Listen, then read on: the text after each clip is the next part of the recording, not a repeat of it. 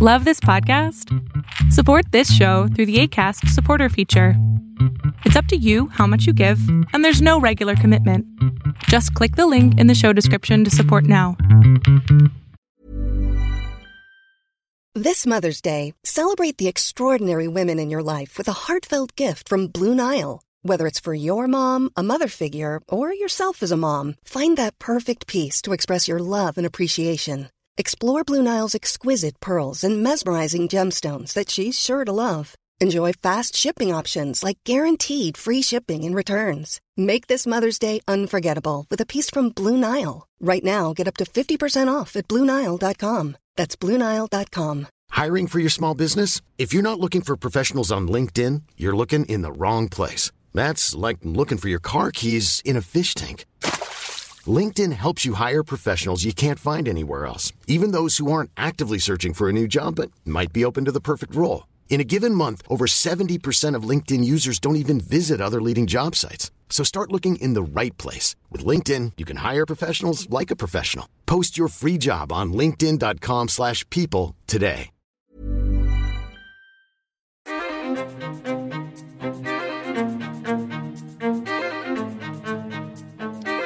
Hey, everybody, welcome to a new episode of Undying Light. I'm your host, Pastor Alex, and we are uh, back at it with another rantathon. And uh, this year, it's going to just be a hodgepodge of topics that we're going to dig into. Uh, we're going to do it from a primarily Lutheran perspective, which is the only right and true perspective if you've listened to the show long enough. Uh, we will be taking on all sorts of different things and uh, I've got a couple guests on the mic with me tonight to uh, rant with me. And so there's really uh, no construct to the show. It's just kind of everything goes, and we'll see where they go. So uh, I will introduce Connor first. I've had him on the show once before a while back. I've been on his show. So if you want to say hi, Connor, go for it.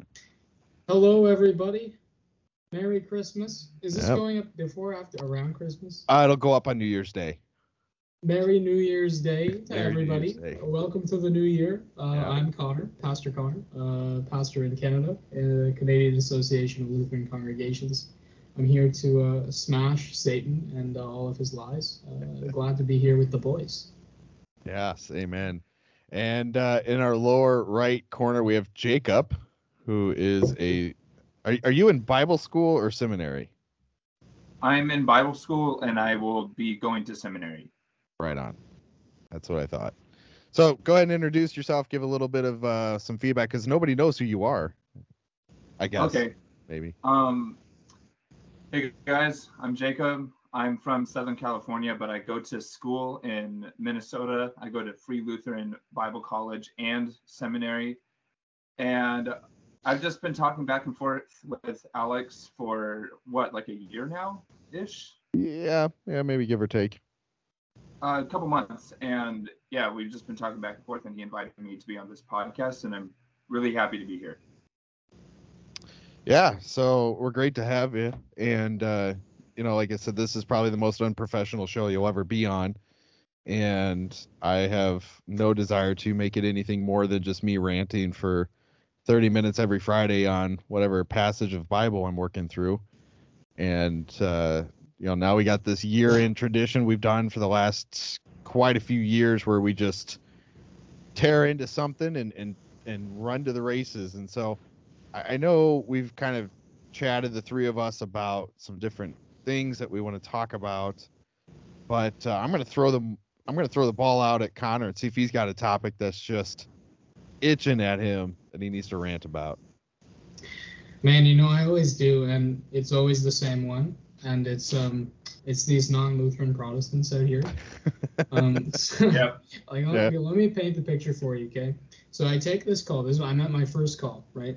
Uh-huh. Um, St. Matthew's Lutheran Church, Cornwall, Ontario. Uh, come and visit us if you're out in the uh, East Ontario. Not that anyone ever is, but if you ever are, but you won't be, come visit us. But I come here last year, right, September time, and this is a this is a congregation that has very strong confessional identities, but none of like very few of them have a Lutheran identity. So mm-hmm. I come and people are like, yeah, I'm a Baptist and I'm a Catholic and I'm united. And I'm like, just straight up, that's not what, what, like, what do you think's going on here? So anyways, so I come here and, uh, you know, the, it's been a year and a bit of really strong catechesis, right? Mm-hmm.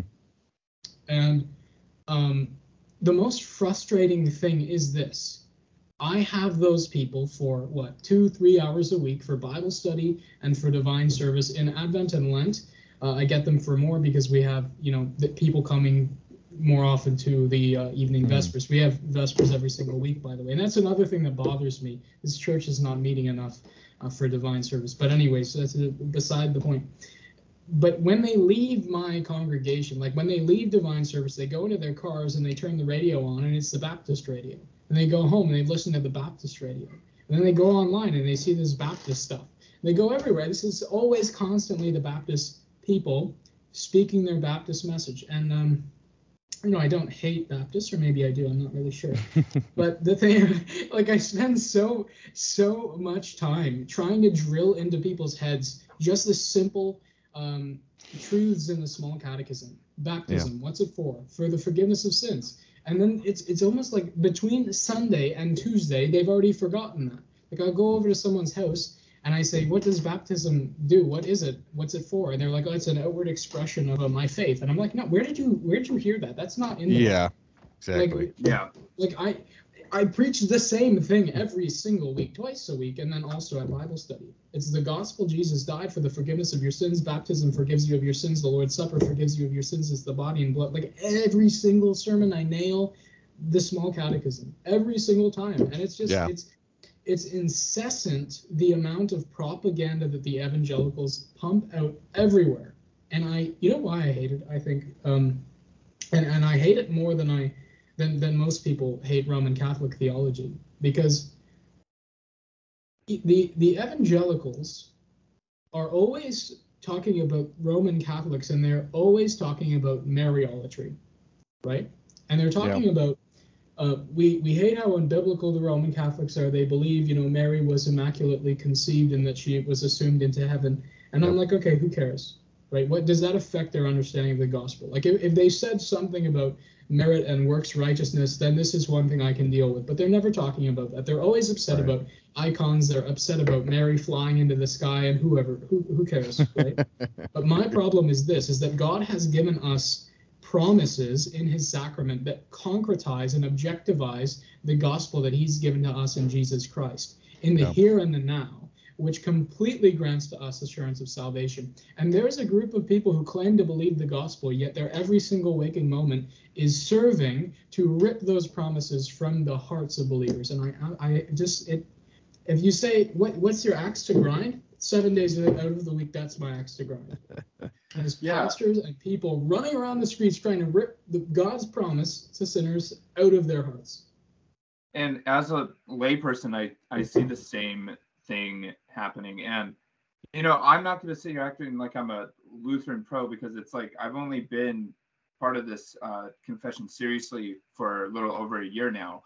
Um, but when I was going, when I originally went to Bible school at Free Lutheran Bible College, I actually was not confessional Lutheran. I was a five point Calvinist. I only went to, I went to this college because I was um, wanting to do music there and everything.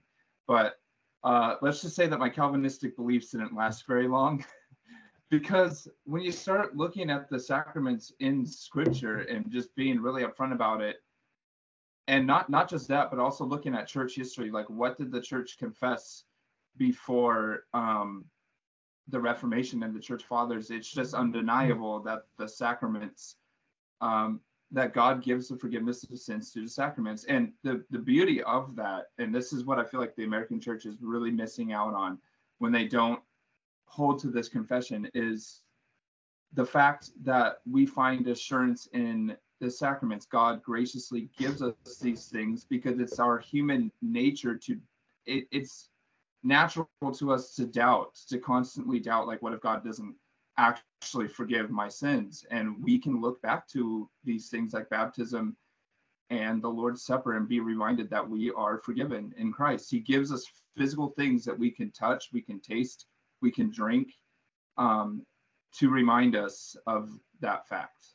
and that is a very beautiful thing, um, especially for a person like me who is actually who has struggled with doubt throughout his Christian walk. Yeah, it's kind of interesting you, you the uh approach you both are taking because it, it, like it fits perfectly with a post I put up the other day with Flame uh, at one of the previous conferences this year. He's preaching, and I got so many Baptists that were like DMing me or commenting on it, talking about how it they don't agree with him. He's completely off. He doesn't under. I've even had people say he doesn't know what he's talking about. He's uneducated. I'm like, you people are ridiculous. But they'll quote Luther. Yeah, exactly. We'll, we'll pay tribute to Luther a couple times a week on our posts, but we hate everything he stands for. Um, yeah, I think that that's that's a good thing though for them to to to do that. Um, at least insofar as it's good for us, because it allows us to basically say, can you substantiate any of your any of your confessional positions at all? Like, oh, it's it's it's that's why I said the other day in the DMs to you guys, it was like converting Calvinists and Baptists is as easy as putting on a sock. Yeah. This is how you begin, right? You say, how do you know something's theologically true? And they say, well, it's in Scripture. I say, okay, let's let's see if you actually believe that. What do you believe about baptism? Well, it's it, it expresses my faith. Okay, where's that in Scripture? Oh, it's not there. Okay, uh, what is in Scripture? Acts two thirty eight. It's for the forgiveness of your sins, washes away your sins, right? Titus 3 5 through 8. It's the washing of regeneration, renewal, and rebirth in the Spirit. John uh, uh, 3 5, right? If you want to be uh, born again, uh, enter the kingdom of God, you have to be born again by water and the Spirit. You go to 1 Peter 3 21. Baptism now saves you. What's it do? It saves you. What? Yeah. It saves you. It's like, what do you believe about the Lord's Supper? And they're like, well, you, the bread is like this teleportation wormhole by which I fly into the sky by faith to hmm. reach Christ who is locked up there and cannot come down to me. Yeah. And I'm like, uh, okay, and uh, can you text and verse me on that? And they're like, um, um, and I'm like, no, you can't. I know because I went to Baptist seminary for four years and it's not in there. You know what is there? Eat my flesh, drink my blood. John 6, 50. Yeah. What is it? Yeah. 53 to 58. And it's like this checkmated, guys. Yeah, here's another interesting fact too. So I for one of my baptism papers, I read a book called Baptized in the God's Family by Andrew Das. He's a, a Wisconsin Synod guy. And he says that if we look at the Greek uh, for the word for, when it says uh, be baptized for the forgiveness of sins, the Greek word it can also be translated into. So the Bible is essentially saying that we are being That's baptized true. into the forgiveness of our sins. I believe the Greek word is I, I don't know how to pronounce it, but it's spelled E I S. I think it's like is or something. I don't know how to speak Greek, so I don't know how to pronounce it, but I found that to be very interesting. And when I read the book, I just respectfully was thinking to myself, how the heck do these people come up with the conclusion that this is just symbolic and there's no spiritual benefit to this at all? Well, you know what uh, Dr. Luther would and did say, and this is, I guess, uh, the listeners here will will get a sense for the difference between the um, the stance that that uh, Master Pastor Alex has taken in his uh, online ministry and mine is that Luther said they're possessed by Satan and demons. Yeah. Um, I don't disagree with him, and I wrote this in one of my one of my papers for uh, when I was at the Institute of Lutheran Theology doing my ordination requirements and stuff was when I was writing on the difference in the hermeneutical approach between the Reformed, and that includes all Calvinists, but especially the Dutch Reformed Church Presbyterians um, and Savoy Declarationists of old, is and the Lutherans is at almost every single turn, it's a habit of unbelief. Right? Baptism saves. No, it doesn't. Christ died for all. No, he didn't. Right? Your sins are forgiven. No, they're not. And I even I gave to a um to a, a dear brother in Christ, uh, Cornelis Pronk. He's um Free Reformed Church. This is Dutch Reform, very conservative Dutch Reform. His commentary on the Canons of Dort. And I just I when I was I, I all I did was I just for nostalgia's sake I opened it up and I highlighted a phrase because it was just the first phrase that popped out of it and I it's burned into my memory. So dude was like, people will say on the topic of the gospel, is it not wrong to believe that my sins are forgiven because of Christ's life, death, and resurrection and plead the blood because he didn't die for everybody. And the author was like, yeah, that is actually a problem. In fact, um, that's not the language of faith to plead the blood, but it's the language of assurance and presumption, which Paul only had because he's a mature believer. But you should instead shake in your boots and um, plead for his mercy, not plead the blood. And I was like, this is this is literally just unbelief. And this is why so many of the Puritans on their deathbeds were, um, you know, I don't think I'm saved. Well, of course you don't think you're saved. You don't actually believe in any of these things being for you. Yeah. Yeah, and and that's interesting because that that last phrase, Connor, the for you, is like pinnacle for the Lutheran faith. And yeah, and so on my Christmas series that I'm doing, I've got three sermons Christmas Eve night, and then uh, by the time this will air, I'll have one Sunday morning at 7 a.m. just Swedish traditional, and then a 9:30 regular Christmas Day service. And mm. we, uh, I'm not preaching really long at the 7 a.m. It's like literally a five minute sermon. Um, mm-hmm just because it's too it's just early and people like there's more nostalgia and of traditional you know like we uh, sing in swedish songs and stuff like that but as the, yeah exactly and so but the theme that i've been carrying throughout this time is is to look at the manger but through the eyes of the cross and so yeah. I've, I've taken this approach a few times with you know seeing the manger with you know the eyes of the shepherds and the and the angels and the wise men and all these other folk, all these other characters in the story. But this year the emphasis is going to be this baby came to die for you. Mm, yeah, and and when you look at and I was looking at this too when I was looking at what I was going to do for Christmas Eve, although it looks like it's going to be canceled because of the storm. Mm. Is um I was looking at just verse one through seven on that first uh, paragraph in our gospel pericope, mm-hmm. and I, I was noticing if you look at what's happening in this story, it's suffering from beginning to end. Yeah. Like this is um, a couple who they were either just married and everyone knows that she was pregnant before they were married, or they're not married and the text is a little ambiguous there. And actually, the Eastern Orthodox and Eastern Catholics don't believe that Mary and Joseph were ever married, but only mm. ever engaged. Of course, they believe in Semper Virgo. That's also in the Book yeah. of Concord, by the way. If you hate Semper Virgo, it's, it's there. So deal with that. Um, mm-hmm. Is that um, so? You have this this couple who's being spurned, and and they're seen as this kind of um, promiscuous, you know. Uh, I don't know what the term is. What, what's it called? Well, you get the idea, right? Is yeah. that this is a pregnancy before marriage, and then they're going, they're being uh, um, dragged in nine months pregnant, a four days journey into Nazareth or into Bethlehem from Nazareth, and um, on donkey or on foot. And then she gives birth outside or in a barn. There's no there's no hospital. There's no doctors. There's no family. Mm-hmm. And then she lays the baby in um, like a feeding trough essentially. Yep. And it's like this this is this is horrible. It's not a sanitized holiday. It's not a clean holiday. Like if you want that, you're looking at Easter. But yeah. the, like Christmas is actually very similar to Good Friday, much more than it is to Easter. It is it's not it's not the kind of happy, joyful thing that everyone has made it. it it's happy and joyful, but it's in the midst, not not even after on the other side. It's in the midst and by and through um, suffering unto death. Yeah.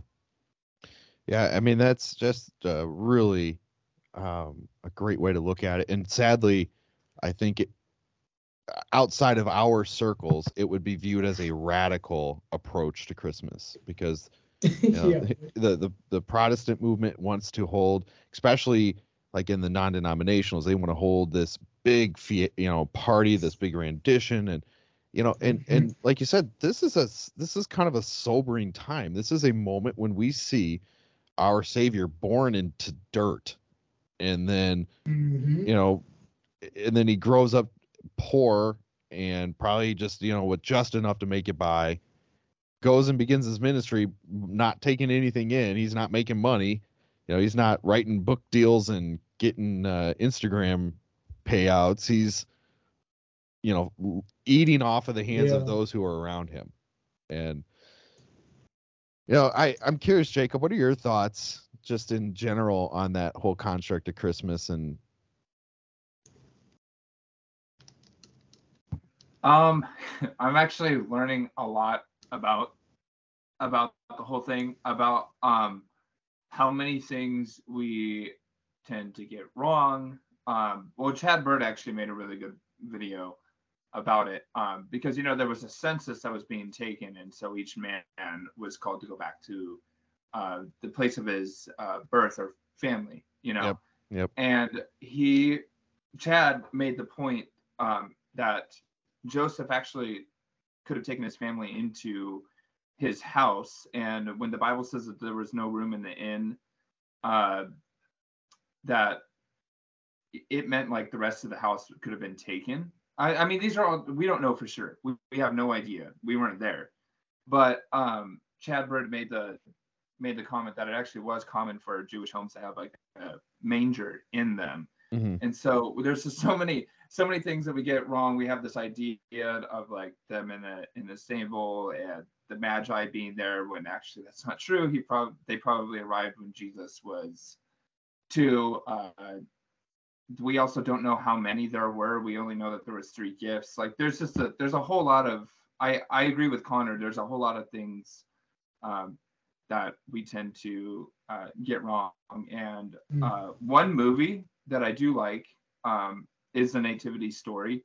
Uh, I don't know if you guys have seen it. It it does you know have a lot of tradition in it because they uh, the whole thing happens in a in a stable and and all that instead of in a Jewish home. Like there's a lot of and, and the Magi in the movie appear at the at the manger. But one thing that they that they um, capture in the movie that is just so uh, mind-boggling is the fact that like when Mary comes back and her pregnant stomach is showing, the whole town just completely um, ignores her. Like they avoid her at all costs. They don't talk to her, nothing. Um, and when her and Joseph are leaving, of course, eventually the angel appears to him. But when they're leaving, like the whole town is just stern faced. They don't want anything to do with them. Hmm. That is probably one of the hardest things that, and that's just one thing that we don't ever talk about really is the pain and, and suffering of that. I mean, Mary's own family, we don't know again because scripture does, I don't think scripture really talks about it, but Mary's own family It's very could have, like, safe to assume. disowned her. Yeah, very, safe, to assume. And, and, like with with these being the Christmas Eve text, if you I don't know if the Free Lutherans do do something different. I assume they do the same thing. But on um proper two for Christmas Day, the gospel reading is John one, and there in John one you have this promise that that kind of recurs and recycles throughout Christ's life. Is he came to those who were his own, and his own would not accept him. Like from beginning to end, from the manger and the cradle to the grave, he was completely rejected by those who should have accepted him. Like that that is what the the son of man came to be rejected. And, and so often we just uh, it's not we it's it's not we it's it's evangelicals who ignore this. Yeah. Um, even the Catholic, the catholics understand this perfectly fine. The orthodox understand this perfectly fine. Most anglicans understand this perfectly fine. But it's like the baptists the the reformed so many of those kinds of protestants don't understand this at all because they've lost touch with these 2,000 year old charismas of what has been preached Christmas after Christmas after Christmas, it is the same message because that's what rece- received and passed down. It's the faith handed down once for all. And that faith is Christmas is dirty, messy work. And that's why, you know, Die Hard is really a Christmas movie. I agree with that. Die Hard is like it's it's these people who are held captive by the evil supervillain, Yeah. and then um, Bruce Willis comes to save with violence and ultimately smash the head of that supervillain and kill him and put him to death, liberating those who he was holding hostage. Like that's Christmas, right? That's that's what it is, and it's it's um it's it's this holiday of suffering and salvation and redemption, and and just all we have to do. This is my plea to whoever's listening. If you're a Lutheran, if you're a preacher, if you're whatever, for the love of all that's good and right in this world, please focus on the lectionary. Look at the text in the lectionary. The lectionary will guide you. The lectionary tells you Yep. what this is about. The lectionary was put together by 2,000 years of the church grinding this out at the millstone. Yeah. Yeah. Stop stop with all the piffy series on 10 ways to, you know, be de-stressed during the holidays. No. Yeah, Preach- people don't need your series. Yeah. Stop with that crap. Preach Christ. yeah. And, and even the lectionary even sorts out this whole thing with the magi. Where are the magi in the lectionary? Yeah. They're in Epiphany, where they should be. Where- exactly not when they show Christmas up season. right yeah like Yeah. jacob said when i was doing my bible study um and i went through the the portion in luke 2 and then paired it over with matthew 1 and 2 uh, i made the i made a very important stance i'm like okay you know just because this text is sitting right on top of each other doesn't mean it happened within the same few hours you know the, the shepherds probably showed up that night that jesus was born maybe a few hours afterwards. That's a pretty that's a pretty understandable thing. But the magi when they come in it's got to be at least six months to two years somewhere in that ballpark that they finally show up. Mhm. and then they're just gone. And then they go to egypt and then they're there for an undisclosed amount of time and then they come back and then the next thing we see is jesus at the age of 12 uh, in the temple in jerusalem and then after that he begins his ministry like that's all we get Yeah. So but that's a lot to get. mind Yeah. Yeah. And, and it's a beautiful thing to to fold this out over the year. Mhm. Um, and not have to. It, it's not that I say I have to and not have to. Kind of like it's an easier option, but it's so such a better option.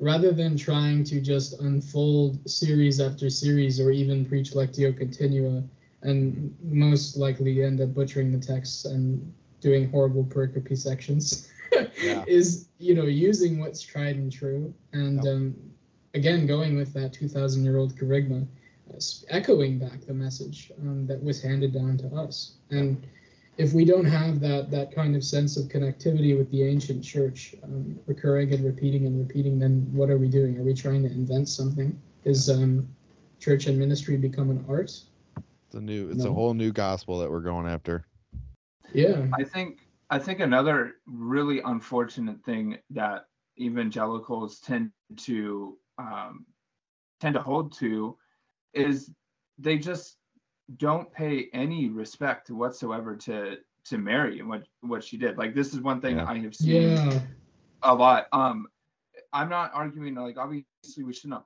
pray to her or, or anything that the that like the Catholics do, but I mean the I've seen a lot of uh, people who are Calvinist reform and say Mary means nothing to me, and I just find that to be so unfortunate because I'm like the savior of the world was born of her womb. I think she's kind of a big deal, and also just because we don't pray to her does not mean that we cannot pay respect and just and Mm. uh, recognize that she was favored. A, she was favored by God, but B, like this was a big thing for her to carry. I mean, Yeah. a young girl, probably in her teens, was completely.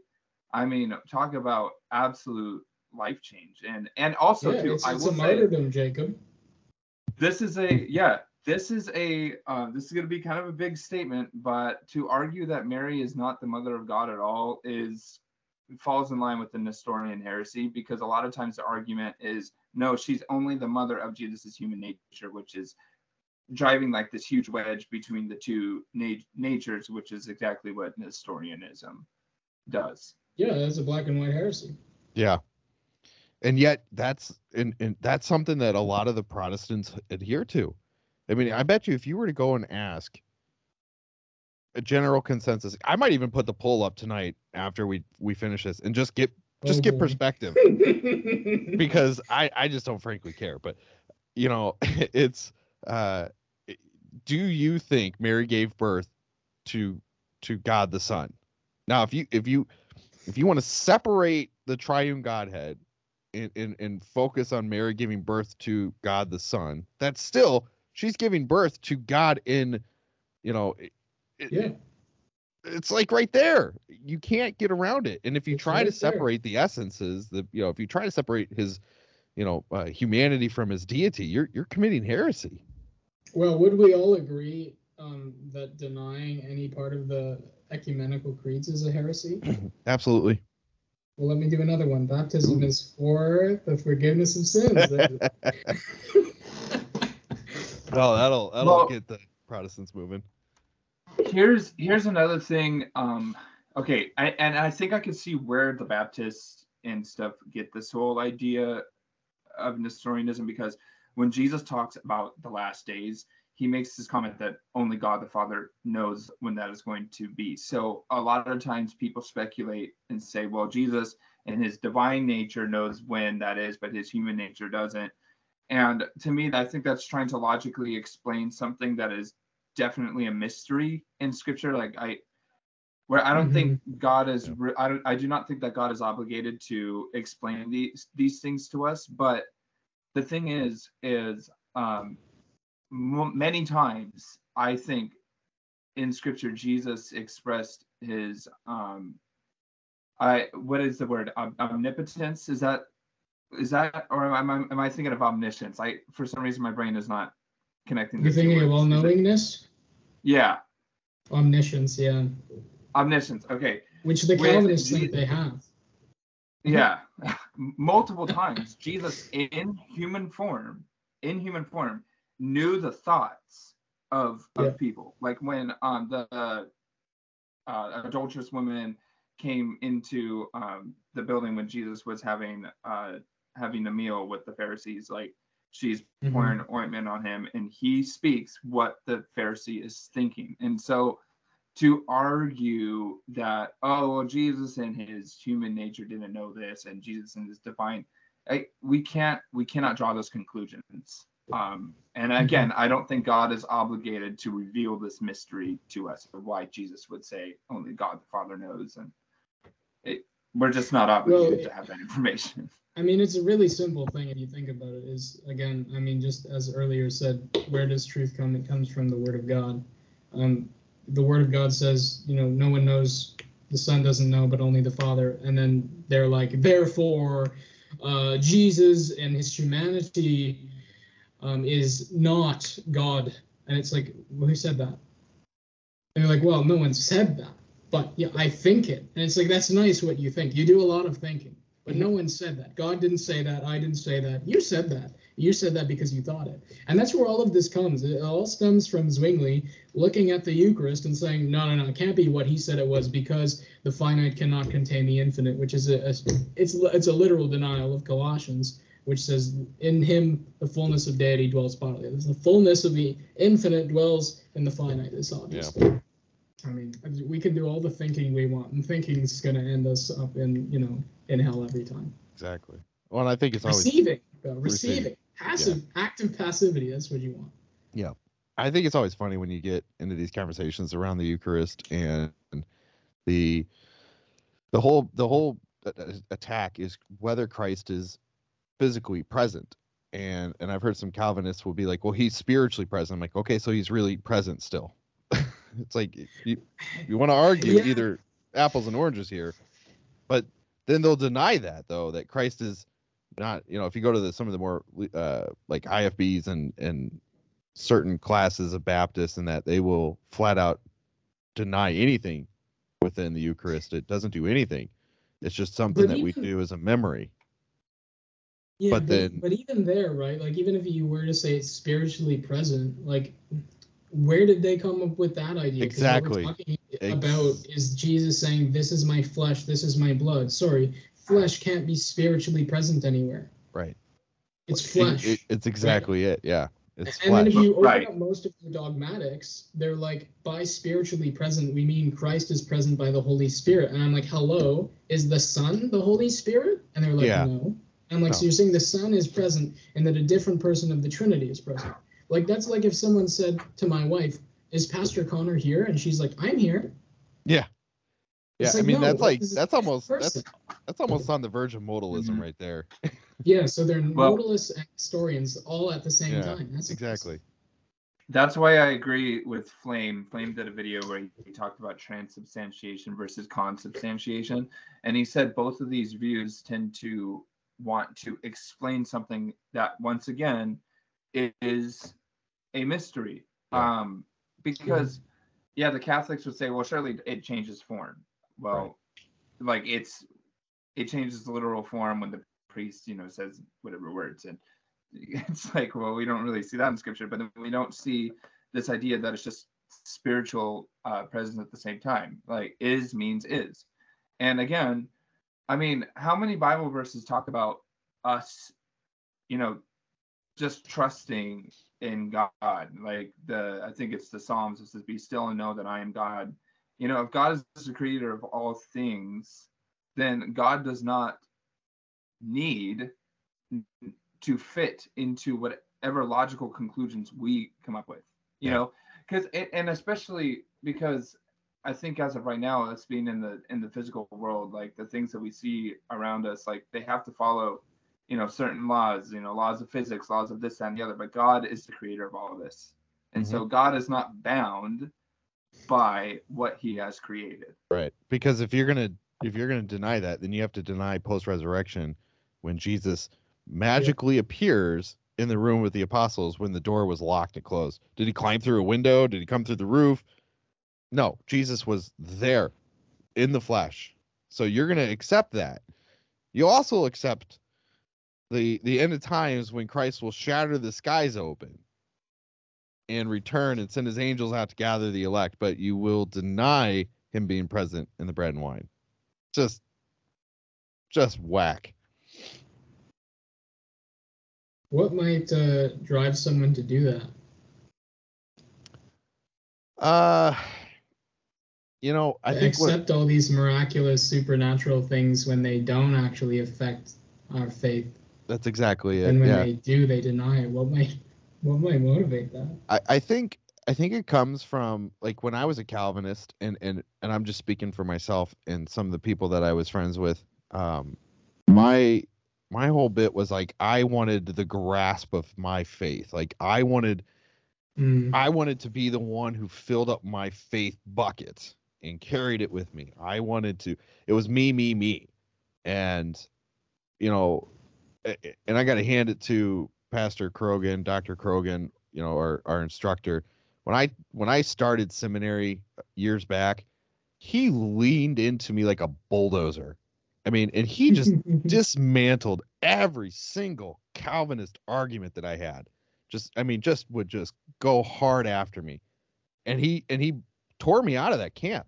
I mean, I, by the time I left the Reformation class, which was our, our first class we have to take through seminary, I was like, yeah, I'm not a Calvinist anymore. I wasn't quite convinced of being a Lutheran yet, but I certainly wasn't a Calvinist anymore.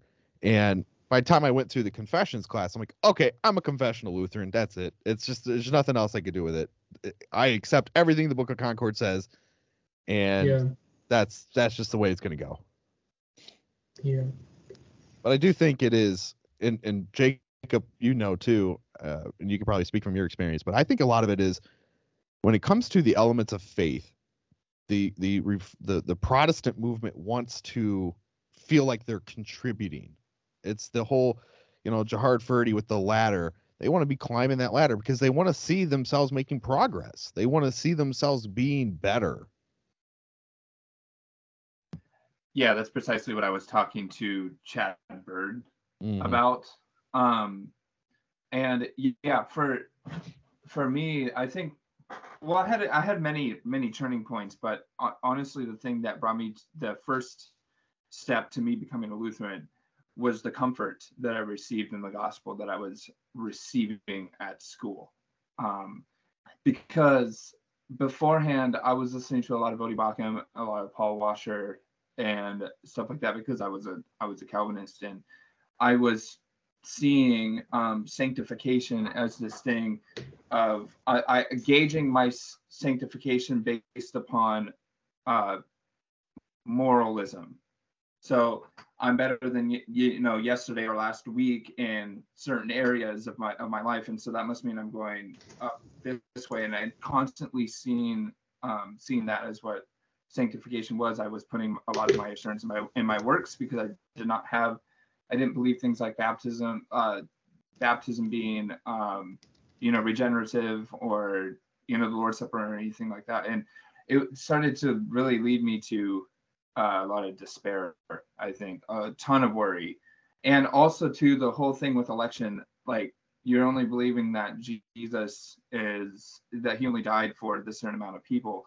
And one thing that my professor stated, he said, even if the Bible said that Jesus died for everybody except for one person, and we have no idea who that person is. Uh, you know, past, present, whatever. The Bible doesn't reveal it to us. He said, Me, out of my sinful nature, I'm always going to find a way to worry that I'm that one person. And so imagine, you know, what it's like for somebody believing that there's a whole vast majority of people that aren't actually yeah. chosen.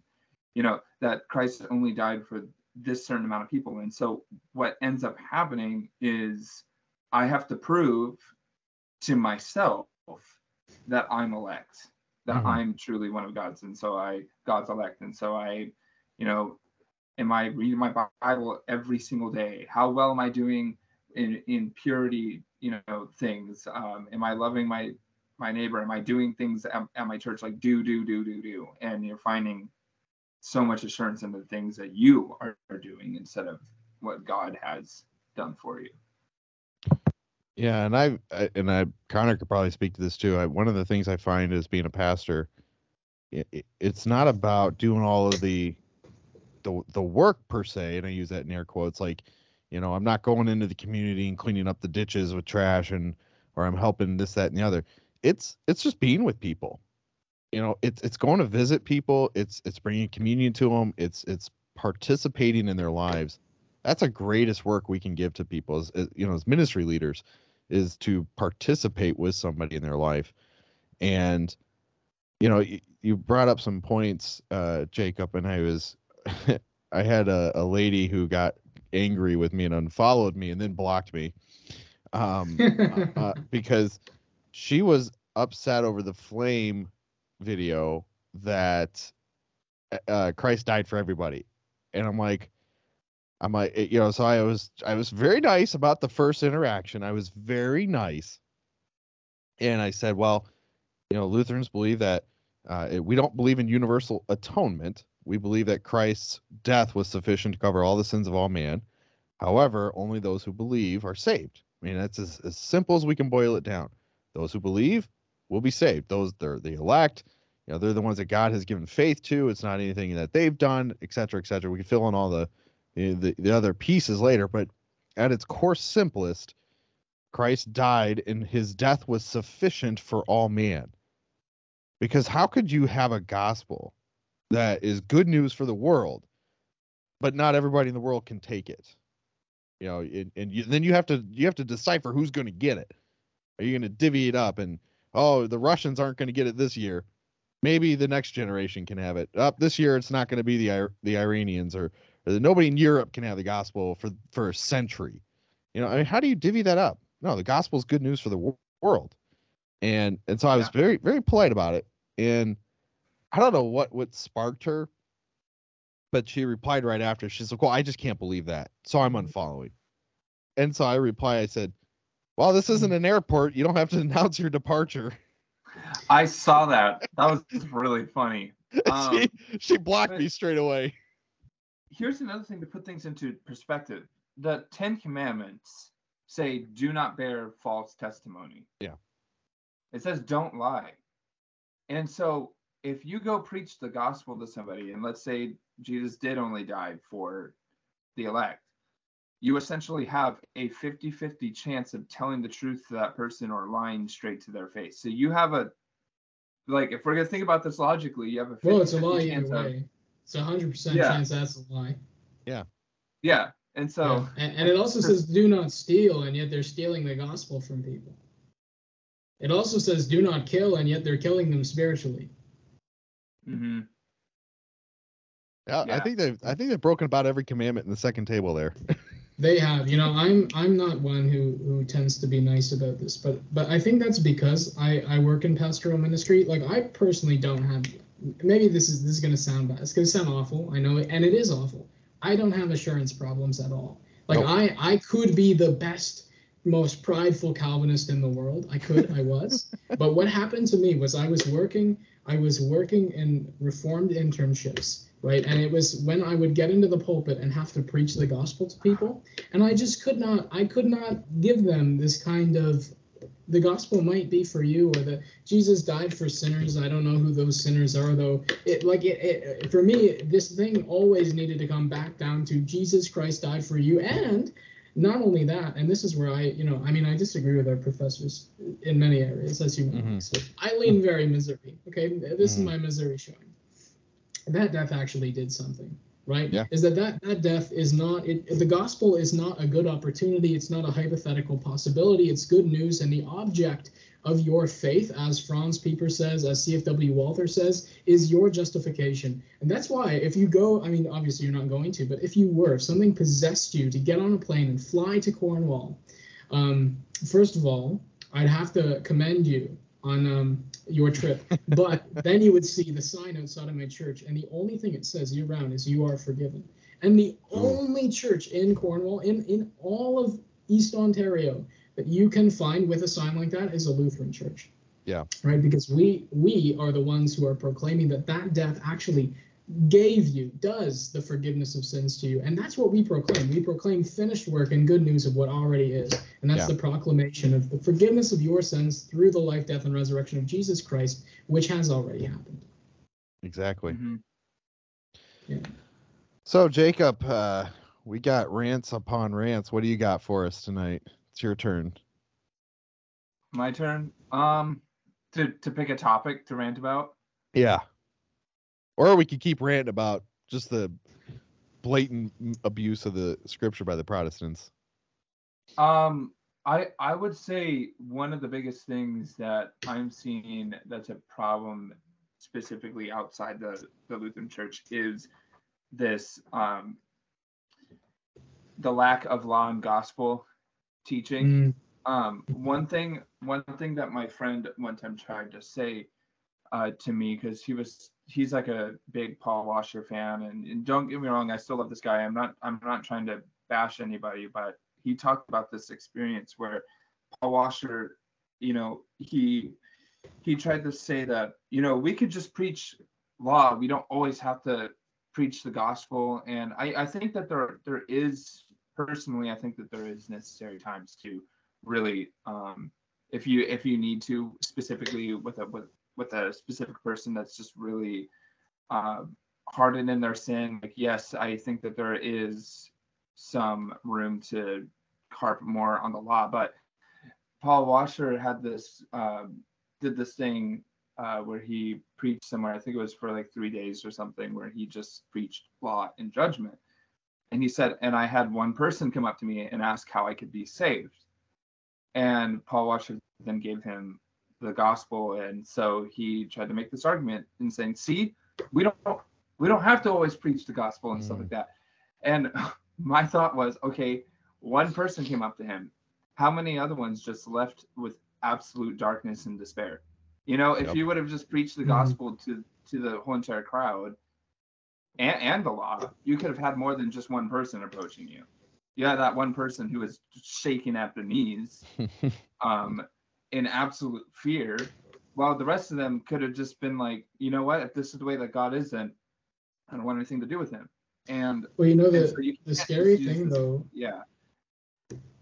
go on go on oh, I was, I was just gonna say you can't make this whole entire argument just because one individual came came up. Like, sure, I'm glad Mm. that he heard the gospel, but I feel terrible for all the other people that left. Well, my yeah, my question is also, did he hear the gospel? Because I know there's another recording Yeah. where Paul Washer talks about doing this to a, a different crowd, and there was a girl who came up to him and asked him, "How can I be saved?" And he gloats about telling her, "I'm not gonna basically tell you how to be saved. You're gonna go and pray and weep until you realize you're saved."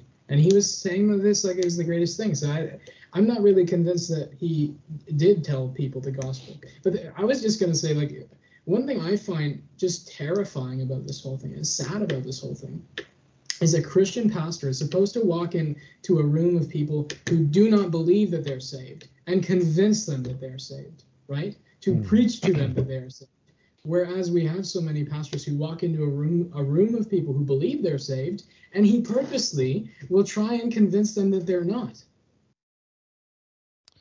Yep, that's uh that's that's spot on. And you know, the other thing that really frustrates me with like some of these mainstream preachers is when they if they ever do give a gospel and it's ever presented, it's repent and believe. Well, what Mhm. does that mean? You know, the, you you you, you also uh, truncated the text that says be baptized for the forgiveness of your sins. you're just focusing on repent and believe. Yeah. And then and then what you're doing is you're actually creating even more error by only focusing on that and not actually understanding the the scope of which Peter was talking about if we're using Acts 238 and 39 as a referencing mm-hmm. point that repenting and believing come post baptism which is where you are justified in. And mm-hmm. I it just it, it floors me when when all I see all the time is uh, repent and believe, repent and believe the gospel. Well, what's the gospel? What am I repenting from? yeah. okay, believe yes, what? yeah. Believe what? Well, I need the I need the law obviously to bring me to my to my knees so I can recognize my sin, but I need the good news, and then I need to be told how to how that would be given to me. You know, through the sacraments, the means of grace. Like, why are we as a church in the West so against Christ giving us free stuff? It's like you got promised resurrected body, you got forgiveness of sins, you got eternal life, you got a, a sinless eternity. I don't know what else you can give. You've got a mansion in heaven prepared for you. You've got riches stored for you up in heaven. It's like, what in the world are we doing as a church when we don't put emphasis on on the the glory and greatness that Christ is freely giving to us? And I and I reserve all of that to focusing on the sacraments and the preaching to like you said Connor to convince people that they're that they have been forgiven. That's Yeah. that's that's the crux to it. Ugh, ranting. I can, you know, it's I, I get I get people that send me DMs all the time and they always want to um there's there's always two types that I've come across within the Protestant movement. There's the there's the one who I have a deep respect for and they they are genuinely interested in understanding. They're genuinely willing to have a discussion and willing to learn and and and then we can decide where we where we land with our differences. And then there's the other that w- appears to be genuine. You know, they ask a question or two, they they are intrigued, and then they just go off the deep end and start attacking. And Mm. I've had to restrict quite a few people in the last few months just because I'm not going to tolerate and deal with that in my DMs. I have better things to do with my life. I have family, I have a church ministry, you know, I've got school to finish. I've got all these things that are way more important than arguing with some person on social media. But that seems to be where like a lot of these gung ho Calvinists reside anymore. yeah, it's true. And I'm probably going to get some hate mail for this one, but I don't really care. You if you if you haven't if you haven't heard my episodes by now and realized that I'm a full-fledged confessional Lutheran and being a full-fledged confessional Lutheran separates me from the reform camps and and and and doesn't make me like them, then you you should probably go back and listen to some older shows. Yeah. Yeah, uh, and for anyone who's curious about that, all they need to do is open up the Augsburg Confession and look at Article 7. Yep. Yep, that's it right there. Unity of the church consists in the agreement on the gospel and the sacraments. And if you do not have that, according to the Augsburg Confession, you're in the no-no zone. Yeah. right? And Yep. so, I mean, we would plead with all of you to leave the no-no zone and come to the assurance zone, but we're not Yep. going to force you to. Yeah. Well, it's like it's like you said. I, as a pastor, I have the greatest assurance in the world. I'll tell you what, I am the furthest thing from a perfect person. I I sin on the regular. I have problems that I I know I need to work on to be a better person. I know that Mhm. that you know my morality. I have things that trouble me, and but but I know that even when I stumble and fall, when I backslide, when I fall into a rut of sin, I'm still saved because all of my sin has been forgiven. But that doesn't give me the, the, the freedom to just go sin freely. It absolutely doesn't. You know, there there is that fine line of like walking this, you know, the tightrope, if you would. But if you fall over, you're only falling like half an inch because Christ is going to pick you back up, put you back on, and you're just going to Yeah. keep walking forward. Yeah, yeah, I love that. I love that. Um, it's it's like we don't have the freedom. It's it's how would I say it? We are not to sin freely, but because of Christ, we can sin boldly. And the assurance that our sins are already defeated. And, and that as we come to, especially in the epistles, you get all these things that uh, you could say they're third use texts, depending on how you understand the law, or you could say that they are kind of like moral influence theory texts, which speak about walking in the light Yeah. and taking off the, those works of darkness and living in uh, works of light and love and mercy and goodness and actually embodying that gospel and unconditional love and unconditional initiative forgiveness and grace to other people. Yeah. Can I you know- ask Jacob a question? yeah, go for it. Oh, did I? I you? No. I don't want to cut you off. Continue. Nope, you're good. Go for it. Jacob, do you attend an AFLC congregation? Uh, no, there.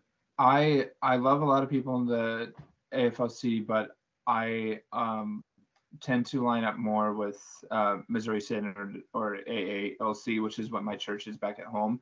When I'm Oh, at okay. school, I do attend an AFLC church, but when I'm here, um, I I go to an AALC. I I love. Don't get me wrong. I love a lot of them, and I think there is definitely a section of the AFLC that is very confessional. The problem is, is that there is a lot of roots in pietism, which That's what I'm I- trying to get you to rant about. which um, I don't, I do not want to completely throw out every aspect of what came out of the Pietist movement because Jordan Cooper did a really good video on it. Yeah, Um, did.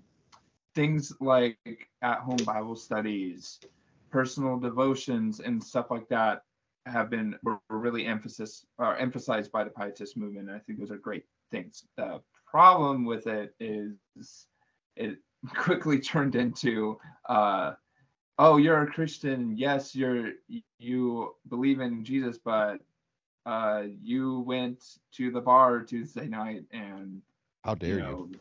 how And dare you night you can go to hell night. yeah and stuff like that i'm not a fan Not Could at I all. get you to rant as an AALC man, a Missouri affiliated man in the ILC, the International Lutheran Communion, or whatever that stands for? How do you can you rant a little bit about like I don't know what your what the liturgics are at your home parish in the AALC, but I know that most AFLC congregations don't really practice liturgical worship or vestments or can you speak to me about that? Yeah, so my roommates and I have a lot of very strong opinions about that. So my roommate comes from a church in Pennsylvania, which is Ruthford, and they are actually the one AFLC church that's very liturgical. You would think that they are an LCMS church. Um, and, and yeah, both of us agree that there is so much beauty in liturgy. Um, I think that there's this huge misconception when people say, oh, the super liturgical and traditional churches are just catering to the old people. No, they are just doing what the church did for many years in ancient, like ancient times, uh, all the way up to Reformation and and stuff. Like this is not catering to a certain group of people. It's just doing what the church has done for many thousands of years for the purpose of you know bringing assurance and stuff like and things like that. Um, the the thing with the AFLC is I believe one of the reasons why they tend to shy away from wearing white robes and having really um, drawn out litur- liturgy is because in the Midwest area there is a lot of ELCA churches, and uh, the ELCA church still uh, most of the times um, will have congregations where uh, it is practiced to have like white robes and stuff like that. I don't know why I stumbled on my words so much in that sentence, but yes, a lot of ELCA pastors wear white white robes and have a lot of liturgy, and the AFLC wanted to separate themselves from that. But my question is, why are we why are we letting them just have liturgy? You know, we should That's one of the best things about the ELCA. They're fantastic liturgy, Yeah. and, and actually, even, that's the same thing in Canada too. Is a lot of the Missouri congregations here, whether they're LCMS English District or Lutheran Church Canada, which is Missouri, Canada, um, they merely wear the alb and the stole usually. There's not many Missouri pastors in Canada or the states, except um, if you go to like the Gottesdienst crowd, Fort Wayne types, um, in chasubles, in the full Eucharistic traditional Western Catholic vestments. And um, the you will in every single almost ELCIC, ELCA congregation, full chasuble, full liturgy, no jokes, dead serious, beautifully done. Um, and I find it's one of its most redeemable qualities. Uh, there are several redeemable qualities. I don't actually hate the ELCA as most as much as most people do. Um, aside from you know like the whole like um, you know I won't mention what it is. Um, but, but um, the yeah you go in there and if we're talking about like what is divine service well it is ultimately like this encounter with that ancient 2000 year old kerygma this confession of faith done through the liturgy the voice of the scripture moving the enculturation of the people into the word of god. And that's done so beautifully and how they can do that and then also go and do gay sex. I don't know how it fits together but Mm-hmm. yeah.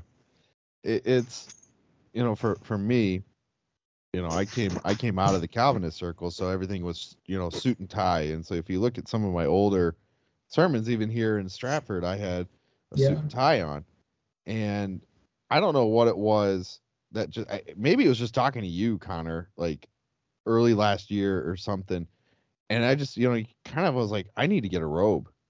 And i was like okay i'll start wearing a robe on you know uh, in a in a stole on the sundays that i do communion and then I'll wear a suit and tie the, the other couple Sundays. And then it was like, it just, it, I, I don't know, it was like over the summer or something, it just bled into, I wore it every day. And now I wear it every Sunday. And now I'm actually considering going into next year, looking at more the full vestment, you know, attire for the church, Mhm. even though we're not, I wouldn't consider ourselves a high church. We're, we're a liturgical worshiping church. We have a liturgy every week that we follow and it walks us through the absolution and confession. It walks us through, you know, the the the hymns and the and the readings of the day, the sermon, the Apostles' Creed or Nicene, depending on the day, and the Lord's Prayer, the the the prayers of the church, the benediction, all of that such. It, it works through all of it, you know, and we're we're not. uh we're not as in depth, I think, as like an ELCA that has a like a eight page bulletin printed every week for them. Right. Like, that's I still love those worship structures, but they print everything in there. We don't print everything. We just, you know, we don't print the lyrics to the music, nor do we print the readings. They're like, ah, just open your hymn. So you have to make the people uh, do a little work yeah the pews. We do the same at St. We're just a, an LBW Green Book church. Yeah, yep. Yeah, I, I, I find it's one of the saddest things because people are they're running around like, oh, ooh, I'm confessional, and I'm like, have you read Apology of the Augsburg Confession 24 verse one? We Mhm. retain the vestments. Where are they? Right? Yep. But but I also think it's it's it's such a beautiful thing um, that people forget is is not something you have to already have, but Yeah. it's something that is yours to reclaim. Like people are like, oh, we're not going to do that because we're a low church, and it's like, well, well, you you weren't historically, so like, Yeah. you don't have to be next week. Like, Yeah. it's not Sunday Change it. yet. Yeah. Right. Change it. It's not. It's not the end of the world. Yeah. Exactly. Like this is yours. This is your heritage. As a, a- in fact, actually, as a Christian, not just as a as a Lutheran, if you claim to even resemble the early church, this is yours, right? Yeah. You can do this Yep. this Sunday, and if your congregation is not willing to do it, you are free to go to one that will, right? Like you have this at your fingertips. This is your gift given to you by the apostolic tradition. Do you want it? Do you do you Exactly. want to engage in it and put it on and try it out and live in it? So we're we're breaking the rules this week at our church, and I figured Connor, you'd be a great one to to throw this at. Um, so we, you know, the, the colors change on the liturgical calendar to Yes. white on Christmas Eve, and Mhm. I was like, yeah, let's keep it blue this year.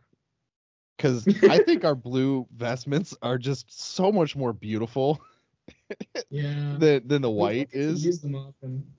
Yeah, and I yeah, you get to use them like a couple of weeks out of the year. And I love my blue stole, and so I'm like, let's just keep it blue for for Saturday night, and then I'll help change the altar and and the pulpit and all that, and we'll go to white for Sunday morning. And uh, my altar guild was like, okay, that works. You're the boss.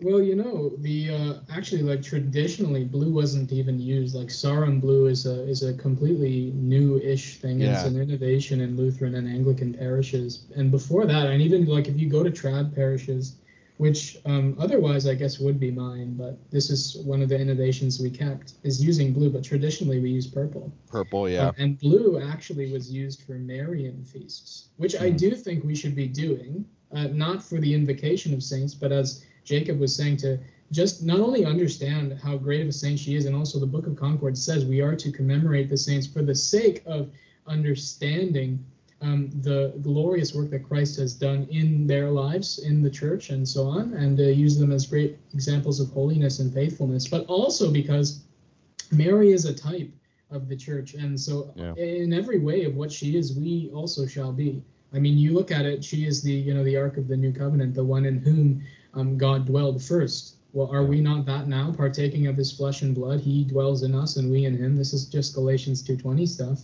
Uh, Yeah. even if you wanted to affirm you know um, immaculate uh, whatever the immaculacy whether it's at her birth or at uh, jesus's conception within her as luther held to um, we also will become immaculate in glorification. So no matter how you split it, um, all of these super things that, that seem like super high Mariologies, even the assumption into heaven, like I hate to break it to you guys, but uh, we're all also going to be assumed into heaven at one time or another. Like, and, and no matter how Mhm. high your Mariology gets, Yeah. um, we are going to also attain that glory in and through Christ by grace. So I think it's a great thing to, to meditate upon as as Mary as our chief saint, Yeah. um, as um as mother of of God, but also as the as the bride, if you will.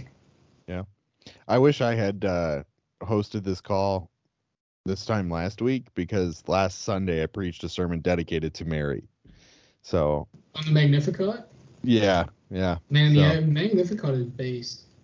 yeah. And I thought it was. I mean, it was okay. I, I, I, you know, I could have probably obviously done better, but it's the first time I've really ever preached on her.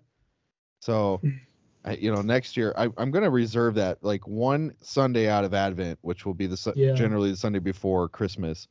I'm going to preach on on Mary, and and because she she deserves that recognition. It, I'm not sitting here praying to her. I'm not worshiping her in any structure, but she she certainly has done a lot for the church in terms of birthing Christ. yeah. It's like, Yeah. eh, but well, gents, we're over an hour. Um, I in times past we would do two or more, but uh, Christmas is approaching rapidly, and I still have work left to do in preparation for the weekend. So I'm going to turn it over. Jacob, closing arguments, thoughts, complaints, and no concerns. Just be Lutheran. That's as easy as it That's could what be. Say. It's just just be Lutheran. Um, you know, be actually sola scriptura. That's what I would say. That's what I realized when I became a Lutheran. I like sat there and just went, "Wow, I actually believe in sola scriptura." What do you know? Yeah. Amen. Connor, Yeah, you know, I would just I would uh, encourage everybody who's listening to end this on a on a on a note of contemplation, whether you are actively a Lutheran at the moment or are not. Um, these things are probably what you already claim to believe. If you say you believe the scriptures, uh, well, the scriptures proclaim that baptism saves, that Christ died for all, that apostasy is real, and that we are at battle um, with Satan and evil and the demonic forces that rule this world, and that you are uh, given safety from that, deliverance from that, freedom from that, salvation from that, in uh, through and by the life, death, and resurrection of Jesus Christ, delivered to you in word and sacrament. All three sacraments, by the way, uh, baptism, confession, and absolution. At the end of John 20, receive the Holy Spirit. Whatever sins you forgive, they're forgiven. Whatever sins you do not forgive, they are not forgiven. Um, the Lord's Supper, clear enough in John 6 and in the words of institution and in 1 Corinthians 11. Um, and that, you know, um, if you claim to believe in the, the creeds, the Nicene Creed, this is uh, Nicene Creed, one baptism for the forgiveness of sins. If you claim to be descended from the ancient church, well, there you go too. It's universal. Yeah. Um, so if you claim to be um, from the early church, if you claim to believe in the Word of God, if you claim to need salvation, it is there for you. You just have to claim it um, and uh, live in it and under it. And it's it's really not such a horrible thing to do. The only uh, thing you, I guess, have to do, and which kind of sucks in doing it, is dying to yourself and your opinions and your use of logic, um, yep. and um, basically turning yourself into a receptacle of grace. But is that really such a bad thing? I would say no. So whether you're a Lutheran or not, um, dig into this and enjoy yeah. it, and enjoy your forgiveness and receive it and believe it and confess it outwardly to the world.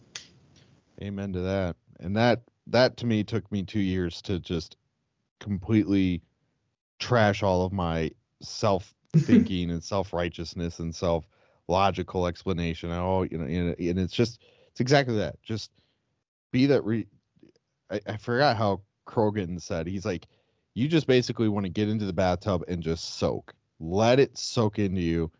Let it just wash over you. Hear the word constantly being preached to you because that's what it's for. It's for you. Yeah. That's the whole premise of the Lutheran faith for you each individual person is given the sacraments. We don't come up and do a community sacraments where you know only certain people get certain things. It's each individual person. When I hand them the bread, I say this is the bread of this is the body of Christ given for you. That, that's the that's the beauty of scripture and a liturgical worship. So gentlemen i want to thank you for uh, such a short notice uh, getting this uh, put together and, and and i know i think jacob we robbed you from your reformed party that you're going to go and crash and make a bunch of lutherans at so we apologize for that but uh, we will uh, certainly touch base on the social medias and uh, i will have this episode dropped new year's day so happy new year's to everybody and I hope you all had a blessed Merry Christmas where Christ was proclaimed, and uh, not just a sermon preached, but a sermon preached to you. So, ladies and gentlemen, thanks for tuning in. We'll see you all next week on Undying Light.